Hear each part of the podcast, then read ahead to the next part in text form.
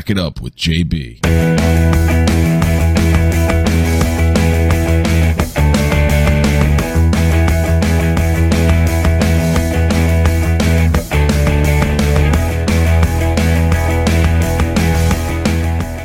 Hey Bingers, JB back at Up Binge Studios for a post-mortem on the Dolphins' loss to the Chiefs in the wildcard round. 26-7 loss. But before we get there, a couple of housekeeping items. Number one, please hit that follow button here on Spotify. Head over to my YouTube channel. Give me a subscription there. Channel's growing in both spots. Appreciate the support. Before we dive into the game, again, the Dolphins lose. Everybody knows 26-7, all the same cliches, all the same narratives. They can't beat a winning team. They're not good in the cold weather. Is two of this? Is two of that? Is McDaniel this? Is McDaniel that? Let's talk about the NFL first. The NFL as an organization made $18.6 billion in revenue last year. 18.6 with a B, $1 billion. We get to the playoffs this year. They do something different. They turn to Peacock. Peacock pays them $100 to $110 million for the exclusive rights to broadcast this game. $110 million. Now, if you're a finance guy like me, $110 million, it's a rounding error. It's a lot deeper, the motivation of the NFL to do this deal. They know that broadcast rights, they're moving to subscription, they're moving to streaming. And everybody who sits there and says, well, this is my team. It's only $6. I'll just buy it. I'll subscribe. I'll cancel it. It'll be free. By the way, you keep doing that free thing, they're going to catch on. First 3-6 months, 3-4 weeks, whatever it will be, they'll charge you for it. Again, will people care about $5, $10? No, but it's the principle of it. You keep buying into this model. Eventually it becomes the model. There will come a time when the NFL's smart enough to know that they sell the subscription rights, people will buy into it because the ratings are there, and these free games, these local games, the Giants in New Jersey, the Dolphins down in Miami, that are broadcast for free, the home team, you're going to have to pay for them. Now look, I'm all about free market. The NFL's a business. You want to put out a product there, who's going to buy it? There's an elasticity of demand. First off, I think the NFL's oversaturated now. You basically can turn on the TV, and if things work out right, weather turns bad, you could have a game almost every day of the week. Just way too much. And the games they're thrown out there during the week, not very good. So eventually this whole, well, it's your team, it's $6, I'll just cancel it. Eventually you're going to be paying all the time for this. So for me, I did not get it. Did not pay the money, refused to. And at the end of the day, I saw a stat where all that money they made from Peacock, the NFL distributes that out to teams. The estimate, $1.8 million for each team. Meanwhile, you ticked off half your NFL fan base about having to pay for a game at NFL playoff time to watch it. Again, I'm a businessman. You want to throw the product out there? That's fine. NFL, all the more power to you, buddy. But I can tell you this, I'm not paying for it. I'm paying money to watch a product that I know the outcome of already. Yeah, I know you got to play the game. That's why they play the game. But at the end of the day, anyone thought Miami was going to go in there, into KC, face Mahomes, first round of the playoffs, in that kind of weather and win? Never going to happen. I said 21-17, a little worse than that. But I said Miami was going to lose, and they did. So let's get into the game a little bit here. Pre-game, I had made some points on what I thought the Dolphins had to do to stay in this game. Don't make dumb mistakes. No dumb penalties. Keep going north. Don't go south. Control time of possession. So let's look at some of those.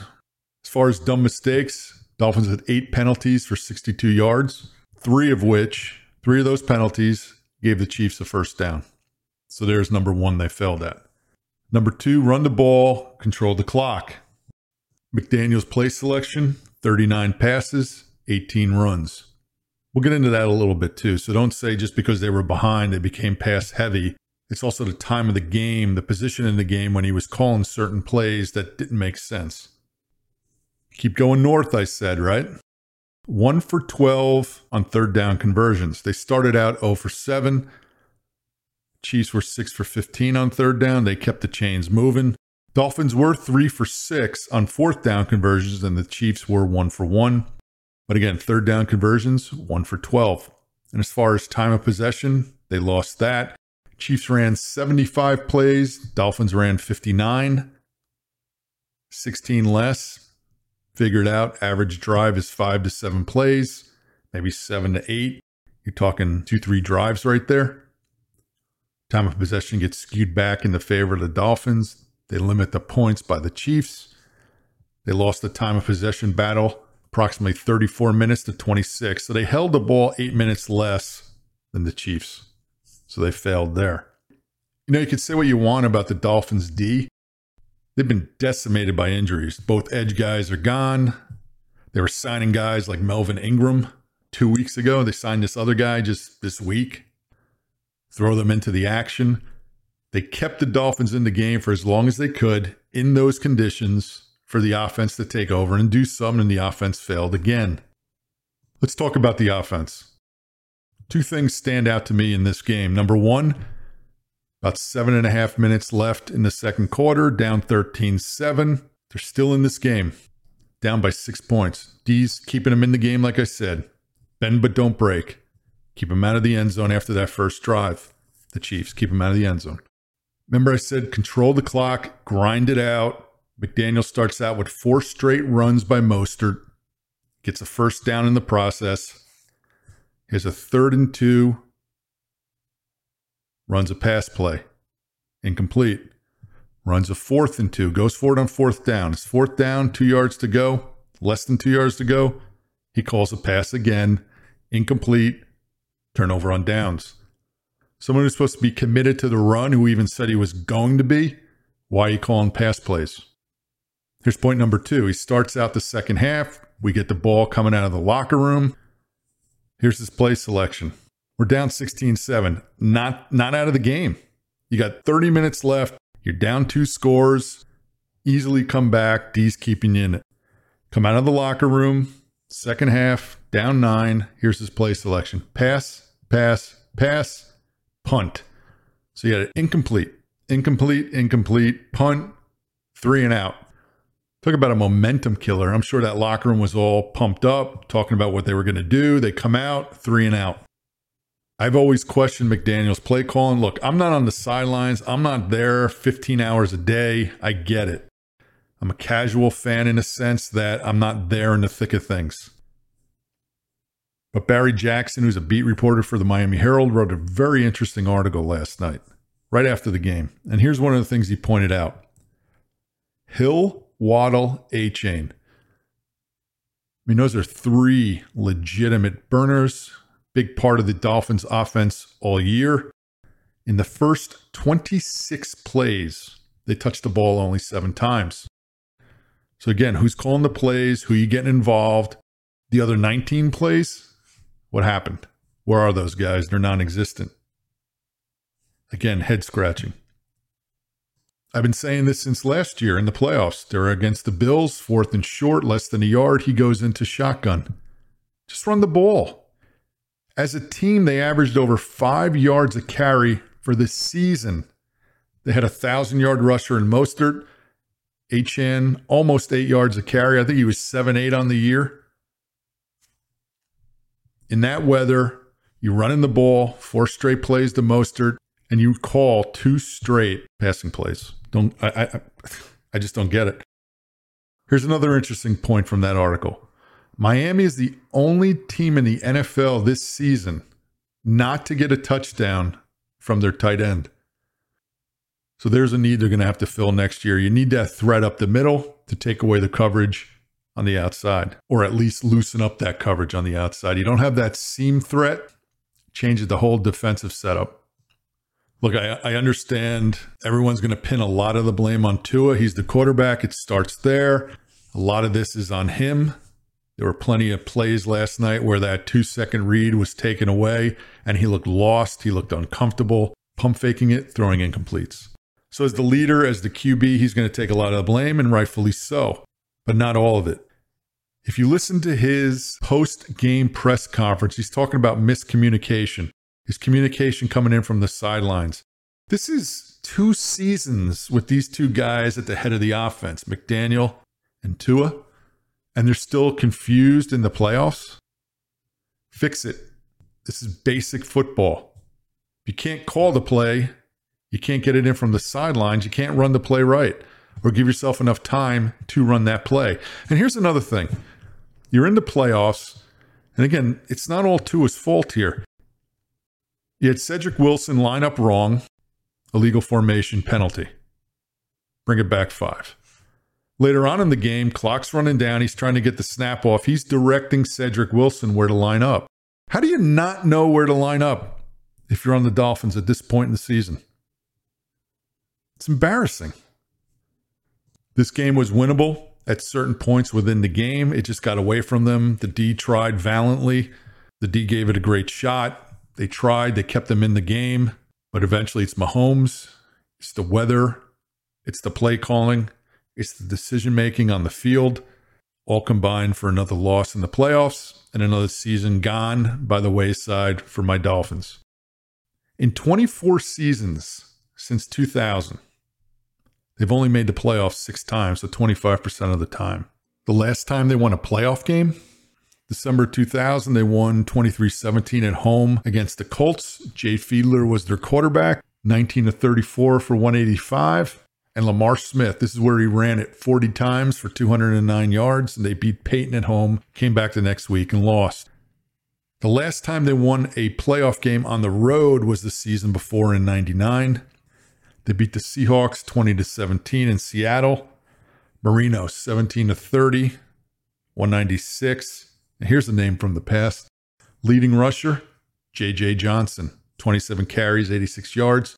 And you remember they won that game. They went to Jacksonville the next week and got blown out 62-7. So that was another tough one to take. So again, another season ends, same way. The hype, the expectations, the disappointment. Incredible. Another playoff loss. Not going to get into all the details of the game. Everybody saw it if you paid for it. If you paid for it. So, look, it was disappointing. I'm disappointed. You move to the offseason now. What are you going to do?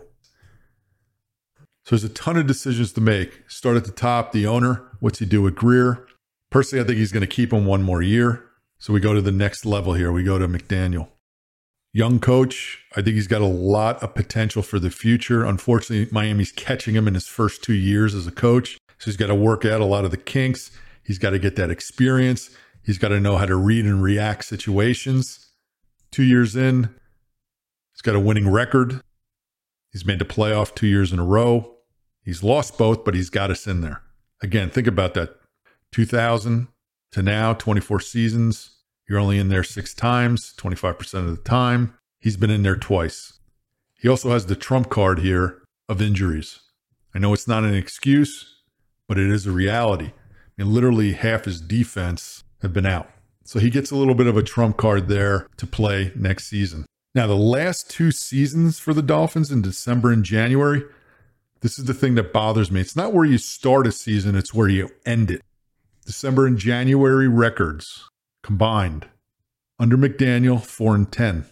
They're 1-4 in January. That's playoff time. He had some regular season games drip into January, but that's when it's playoff time. You got to win. 3-6 in December. So again, it's not where you start. You start out strong and you sputter out. I'd rather be heading into the playoffs, into the postseason with momentum, not barely hanging on by your fingertips. 3-6 in December, 1-4 in January, 4-10 overall. Unacceptable. And then you got Tua.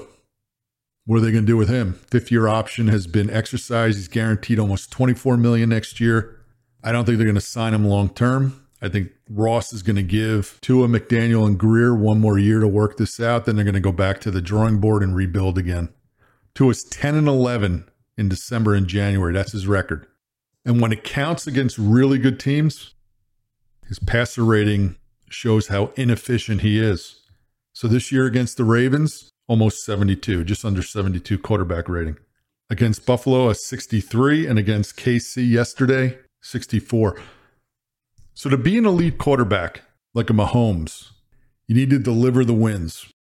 For Tua to be considered an elite quarterback, to warrant paying him $250 million for 10 years, he has to deliver. 10 and 11 in December and January is not delivering.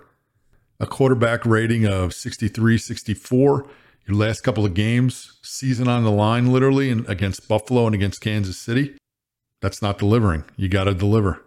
They'll pay him $24, $25 million next year, 50-year option. I think both McDaniel and Tua have some work to finish. They're going to be given another opportunity. We'll see what happens in the 24th season. But if they don't go deep into the playoffs, I'm talking championship round, it's not good enough to win just one playoff game next year. First off, you better make the playoffs. Get to that championship round. If you don't get there, it's a failure. When you're in your third year of a three-year program, a three-year window, you just can't have one step. You got to have a giant leap to keep the momentum and make it a successful season. So I think Greer, McDaniel, Tua will be back next year. Hopefully their draft, their free agent signings, their contract structuring all comes together and they have a successful season next year. And if they don't, it's just the same old Dolphins for me. And that'll do it for another episode here on the Back It Up Binge podcast. Appreciate you tuning in. Please make sure to hit that follow button here on Spotify. Please head over to YouTube, hit the subscription button there. Appreciate you tuning in. JB out.